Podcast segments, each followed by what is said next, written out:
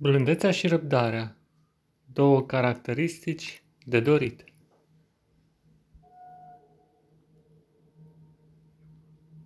Privește când ai ocazia modul în care curge un râu.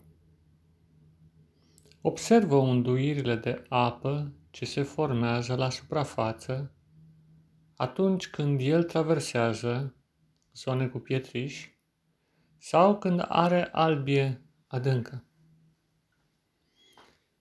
Chiar atunci când întâmpină un obstacol, de exemplu o piatră mai mare, râul reușește să mângâie respectivul obstacol și să treacă peste sau pe lângă el. Această unduire continuă a apei vis-a-vis de contururile pe care le întâlnește reprezintă o bună imagine asupra energiei formidabile ce se află ascunsă în spatele caracteristicii numite blândețe.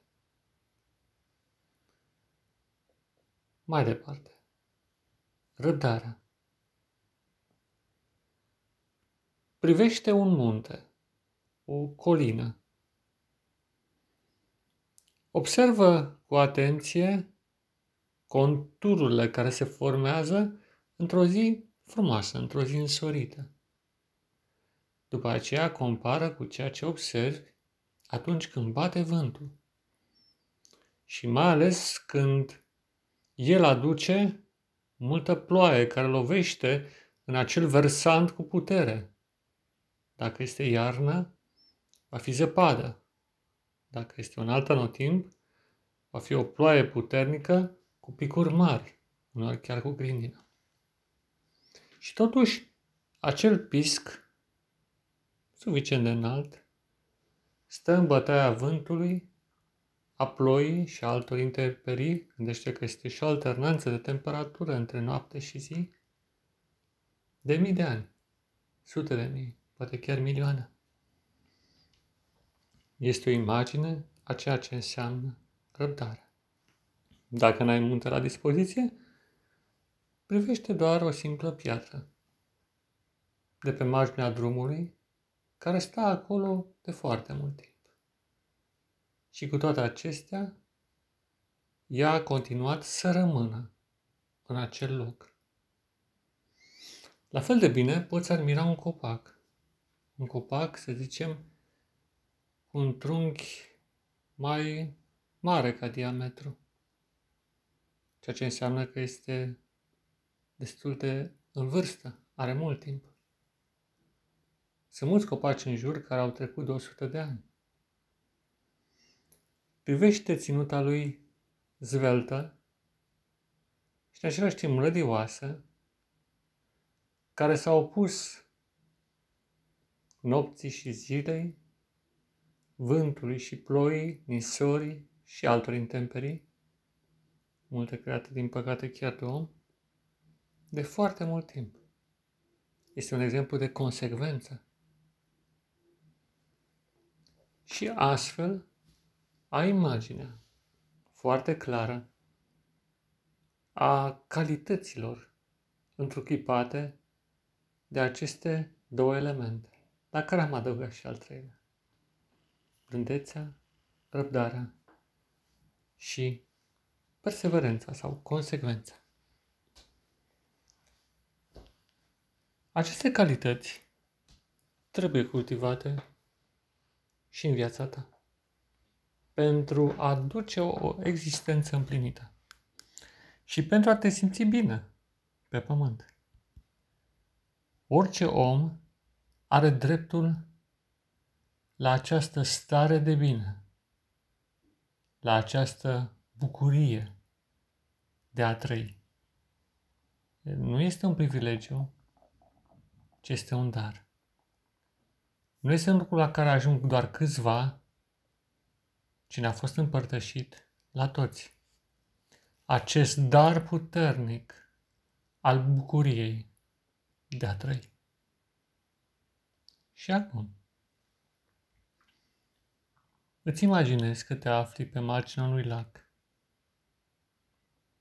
și privești suprafața lui care se schimbă în funcție de condițiile atmosferice. Acum bate vântul. Se creează valuri tot mai mari, care brăzdează suprafața lacului și tulbură adâncul său. După aceea, dintr-o dată, cerul devine liniștit, soarele își oglindește acum razele pe suprafața lacului și tu privești o superbă imagine răsfrântă de ceea ce se află în cer pe pământ prin intermediul lacului, care se comportă ca o oglindă. Vezi cerul prin intermediul suprafeței lacului. Dacă e pe înserat sau este noapte, vei vedea chiar stelele, oglindindu-se în suprafața apei. Altă dată stai, îți închipui că te afli tot pe același sau în același loc, privind suprafața lacului, și este iarnă, iar gerul a înghețat suprafața încât chiar se poate patina. Dar vine primăvara și iarăși suprafața apei se luminează. Și privești. Și pe măsură ce privești, observi copacii din jur, care rezistă de zeci de ani supuși la aceleași intemperii.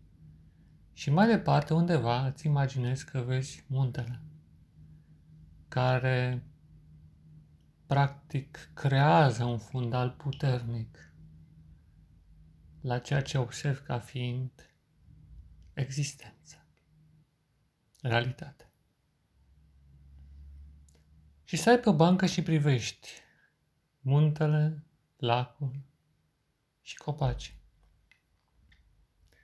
Și după un timp începi să simți cum aceste caracteristici încep să se dezvolte în interiorul tău, în lacul sufletului tău, în muntele spiritului și al minții și în adâncul profund al persistenței ființei tale în voința de a trăi cu bucurie și sens pe acest pământ.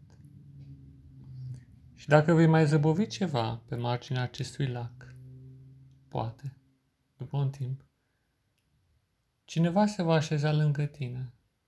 Cine? Îl știi. E omul din veșnicii. E cel din început și din cel fără de sfârșit. Și el îți va spune.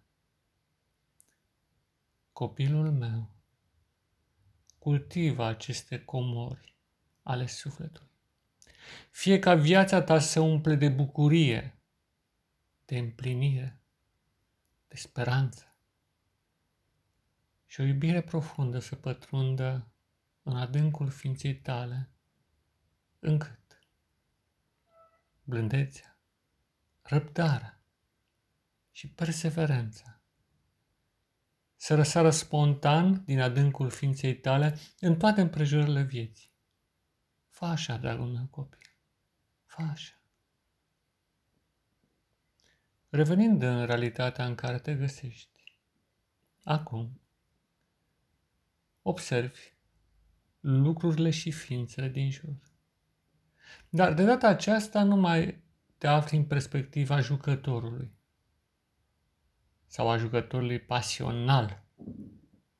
Nu pasionat, ci pasional ci te afli în perspectiva unui martor, care vrea să lasă o urmă frumoasă în spatele său trecând pe drumul vieții.